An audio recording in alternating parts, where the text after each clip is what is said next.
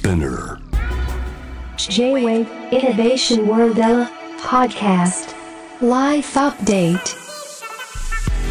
J-WAVE イノベーションワールドエラー岡崎体育がナビゲートしています。ここからはライフアップデートノンジャンルノンカテゴリーでイノベーションの最前線にインサイトします。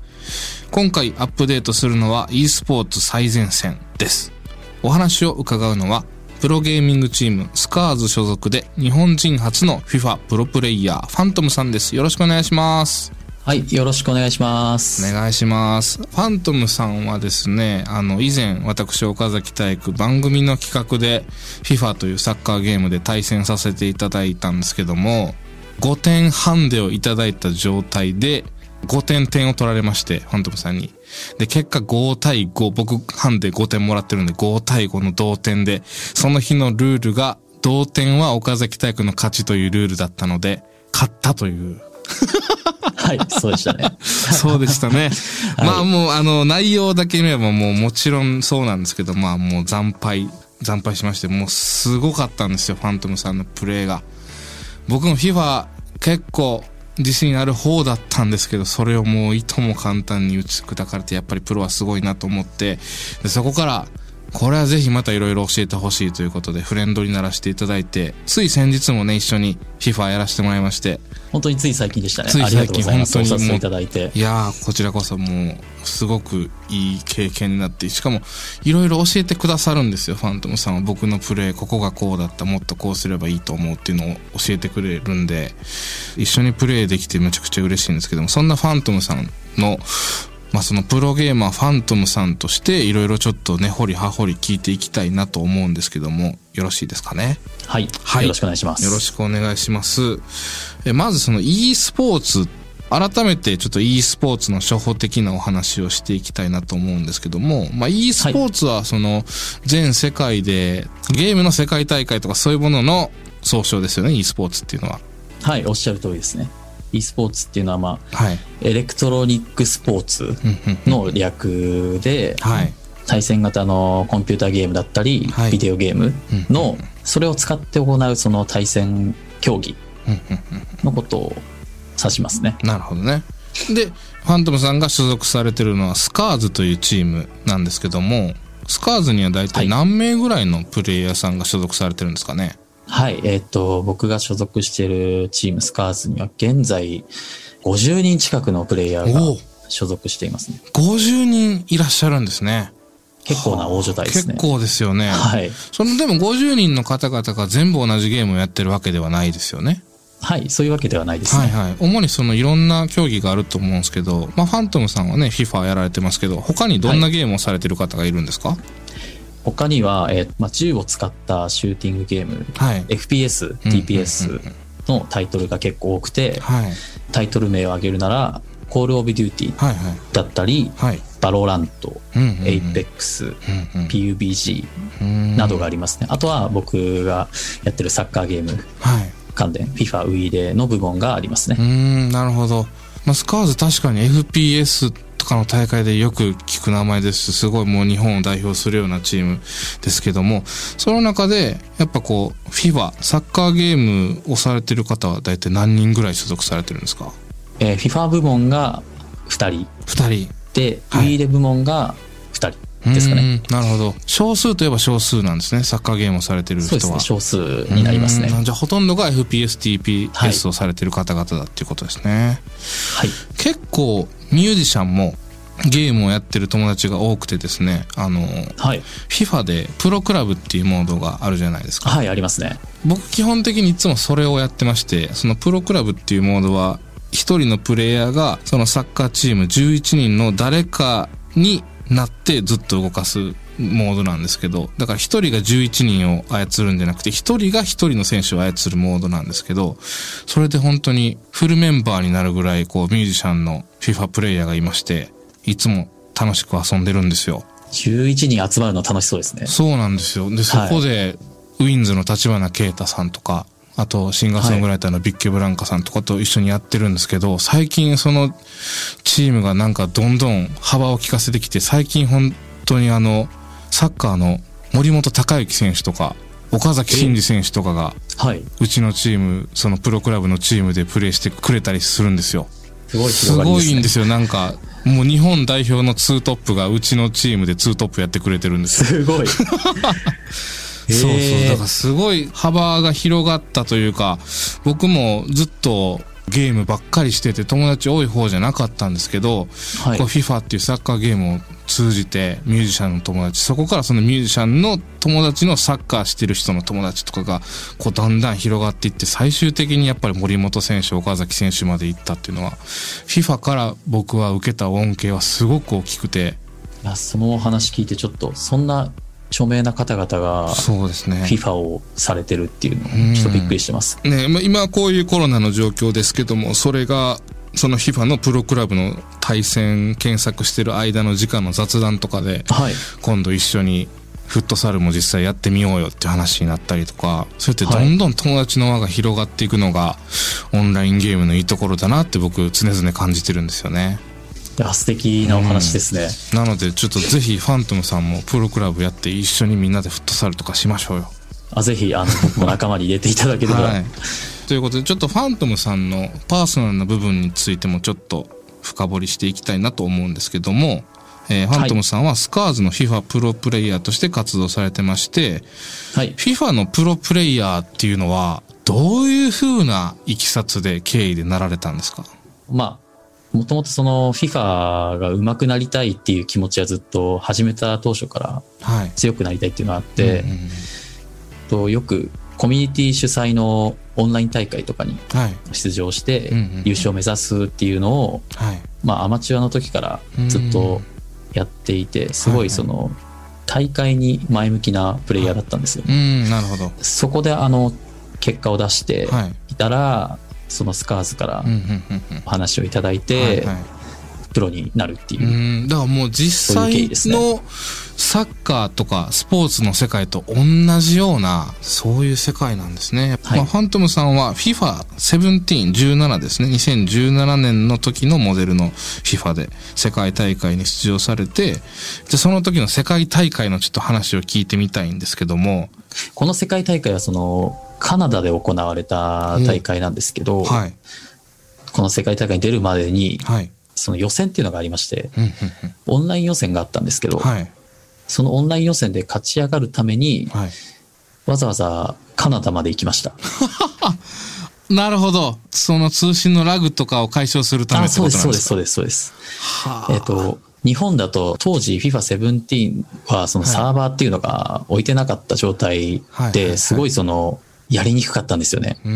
試合のラグが非常にあって、はいこれじゃあ勝ち上がれないと思ってえっ、と、僕の先輩の FIFA プレイヤーのはいマイキー選手って方がいらっしゃるんですけど、はいその方と一緒に、えっ、と、カナダまで行って、オンラインで成績を出すために、ガチですね、やっぱそれは。1ヶ月間カナダにいて、はいはいはい。16位以内を目指してはいやってましたね。マジっすか。あれですね、サッカー日本代表の A 代表みたいな感じですね。ワールドカップ出るために開催地行って練習してっていう。だからもう全然変わんないですよね、本当に。現地まで行くんですね。へえ、その時はもう観光とかはしたんですか？カナダに行った時は。あ、いえ、一切してないですね。1ヶ月、外に出るときは、はい食料を買い出しに行くときだけで、あとは基本家で練習して、はい。で、週末のウィークエンドリーグっていうはいモードに備えるみたいうな。ーん。まあ日本も最近だんだんこの e スポーツという言葉が普及してきて、現状の日本の e スポーツの環境はどういうふうに捉えてらっしゃいますか？そうですね。日本の e スポーツがどんどん大きくなっているっていうのはすごい感じているんですけど、はい。やっぱりまだ海外に比べると、うんうん。その大会の数だったり、プレイヤーの人口がまだまだ少ない。っていうのは感じていて、はい。まあ、日本の規模っていうのはまだまだ小さいのかなっていうふうに、まあ、その日本が e スポーツ後進国だってその言われていた背景としては、はい。昔からそのゲーム自体、ゲームをすること自体がその悪いことだっていう風潮があったからかなと思っていて、僕も小さい頃言われていたんですけど、うん。はい。あの両親からその、ゲームをうんやりすぎると、はい。その勉強が手につかなくなったり、うん。目が悪くなったりするよとか、はい。っってそのゲームが制限されていたっていう時あったんですけど、うん。はい。まあ、まあそういう風潮が昔からあったから、はい。その日本の e スポーツっていうのはまだ、まあ、出遅れてしまったのかなってういう。海外と比べると、そういうふうに思いますね。e スポーツ。でもあの、まあ、今、こういうコロナの状況なんですけども、e スポーツにおいては、まあ、フィジカルが直接コンタクトすることがないというか、接触することがないので、そこまでこう、強い影響を、普通のスポーツに比べると影響を受けてないのかなと思うんですけども、何かはい。今回のこのコロナ禍での e スポーツのあり方などで思うことってありますか？そうですね。とオンラインで対戦できるっていう、自宅から自宅、なんですかね、はい。その、人と触れ合わずに対戦することができるってはい。いうのは、まあ、e スポーツの、まあ、ゲームの、対戦ゲームのいいところかなっていうふうにはい。思っていまして、うんうんうん。老若男女、年齢関係なく誰でも楽しめるっていうのがその e スポーツの、まあ、いいところの一つなのかなって思いますね。うんそうですよね。今こういう状況で、スポーツはこう無観客試合というか、お客さんを入れて、試合ができなかったりだとか、何かこう制限がある中でいろいろ、うん、スポーツが、今例えばリーグとかが進められてると思うんですけども、はい。まあ e スポーツの場合は、その世界大会も全世界でやっぱこう中継されますし、はい。いろんな大会もそれぞれの自宅から参戦される方っていうのもいるんですかね、今大会は。そうですね。今は、はい。ほぼほぼオンライン大会。になっていまして、なるほどオフラインでの大会開催が難しい状況なので、は全部オンラインなんですけど、い。なるほど。じゃあ一つの、からはいはい。ですね一つの会場に集まらなくても、それぞれのはいプロゲーマーたちの施設であったり、ご自宅であったり、いろんなところから参加できてるってわけですもんね。そうですね、家からうんうんうんみんな参加してますね。なるほど。だからそういう意味でいくと、まあ一般論ですけども、フィールドがゲームの中っていうこともあるので、ある意味、こはいうユニバーサルなスポーツですし、全世界の人がそのオンラインというシステムを使って一堂に会せるし、同じようにね、熱狂的になれるっていうところが、今このコロナ禍での e スポーツのあり方としてすごい大切になってるんじゃないかなっていうふうに感じてます。はい、おっしゃる通りだと思いますね。うんまあ、今後の日本の e スポーツを盛り上げていく中で、どういうふうなこう意識を持って、プロ意識を持ってやられてるのかっていうのをちょっと聞いてみたいんですけど。盛り上げることに関して言うならば、やっぱり自分が持ってるゲームの知識というか攻略の知識とかをやっぱりどんどん発信していく必要があるのかなっていうふうにはい思っていまして、はい。あとはそうですね。なんだろう、大会も出る、僕が参加するよりかはやっぱり自分から開くというか、うーん。大会の数を増やすとか、はい。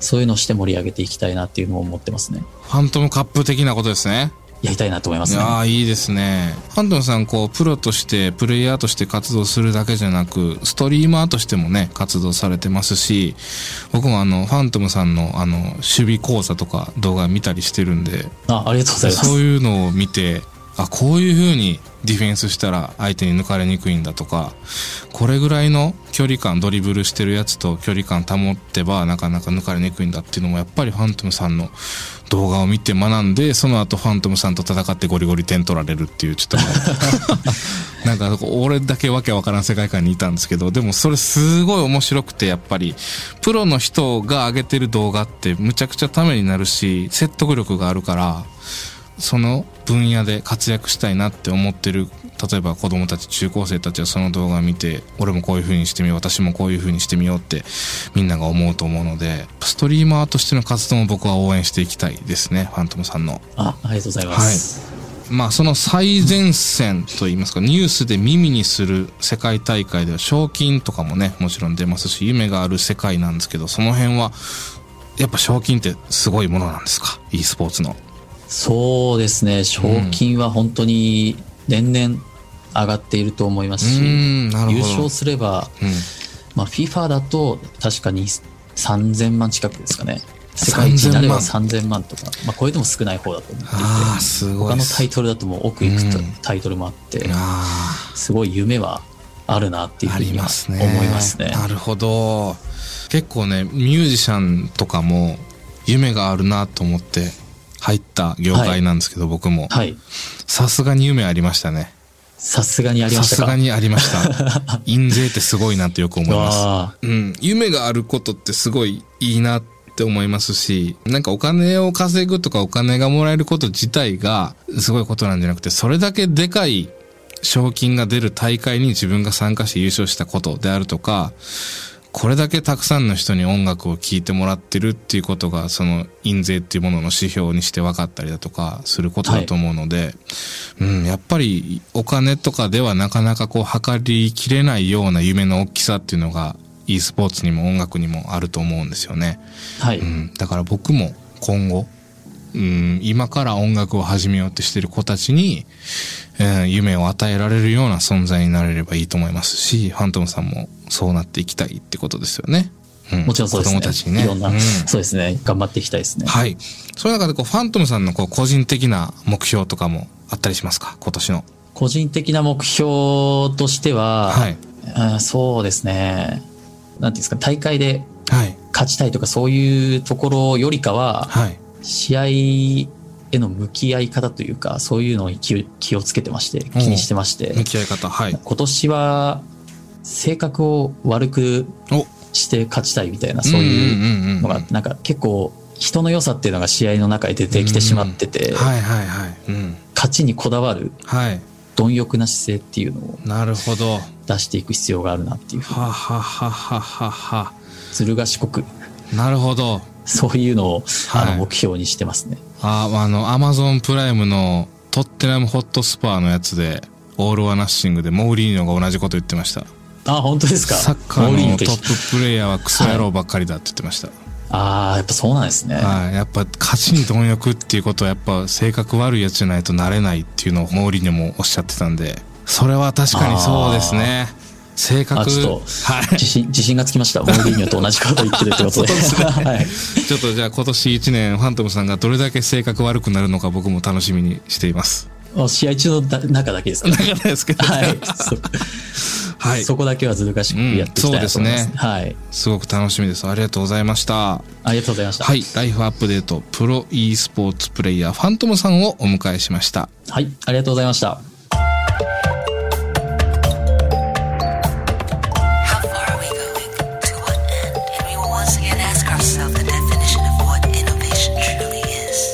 You're listening to J-Wave Innovation World Era podcast.